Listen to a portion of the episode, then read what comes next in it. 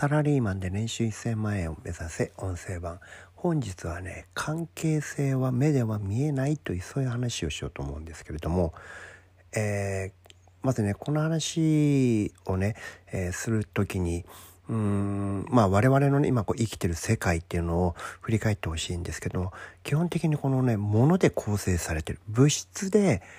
構成されてるものが多い。で我々はそのつい物質にね目が行きがちなんですよね。えー、ところがねそのまあこれももちろん我々の生きてる世界が3次元の物質世界ですからね。ですから物を見て物質さえ見てればまあ大体のことが分かるってこう気がするはずなんですけどもね。ところがねこの物だけを見ていっても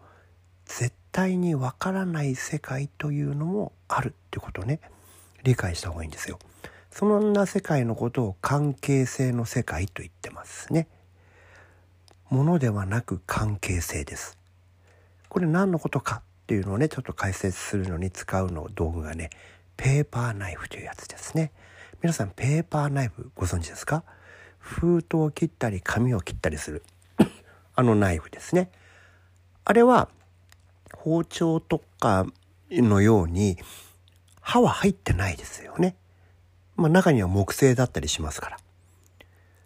だからこれだけ見ると これがねナイフなのかわかんない人いると思うんですよ。あれを知らない文化の人ってあれ見てこれなんだって言ってもねわかんないですよね。何に使うかがわかんない。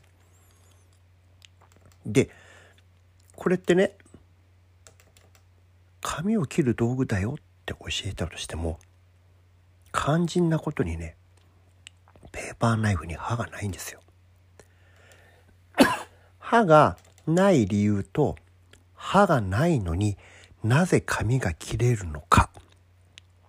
あなたはこれが説明できますか？特にねこの歯がないのに髪が切れる理由です。これはねペーパーナイフをいくら観察してもつまり物としてのペーパーナイフをいくらじっくり観察しても答えは出てこないのです。これが先ほど僕が言ったものを見ていても絶対にわからない世界のことなんですよね。これ分解しようが材質を研究しようがそこに答えはないんです。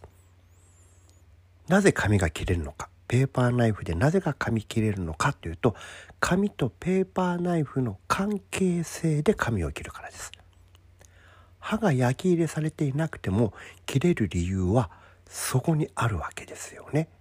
そしてこの関係性というのは物質ではなく頭で理屈で理解する必要があるわけですよ。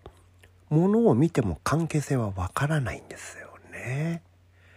ですからペーパーナイフを理解するためにはペーパーナイフだけではなくて紙のことも知らなきゃならないでしょ？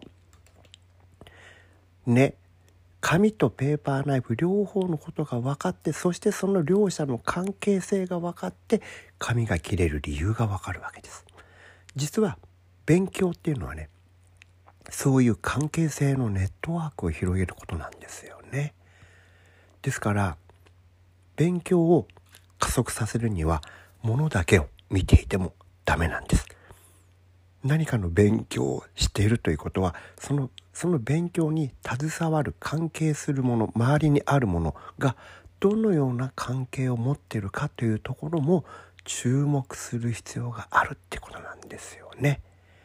これがね分かると勉強はねすごく面白くなるんですけれどもね、まあ、ちょっと今日の話は少し難しいかもしれないですね。特にその、えーと、思考の方向性が具体的に具体的に生きやすい人というのはちょっと今日の話は、えー、なんとなくわからないかもしれないんですけどどこかの頭の片隅のねどこかに今日の話をあるぼやっとでいいから置いといてもらうとある時にああそういうことかって分かる日が来るかもしれません。その時をお楽しみに。はい今日もお聴きいただきありがとうございました。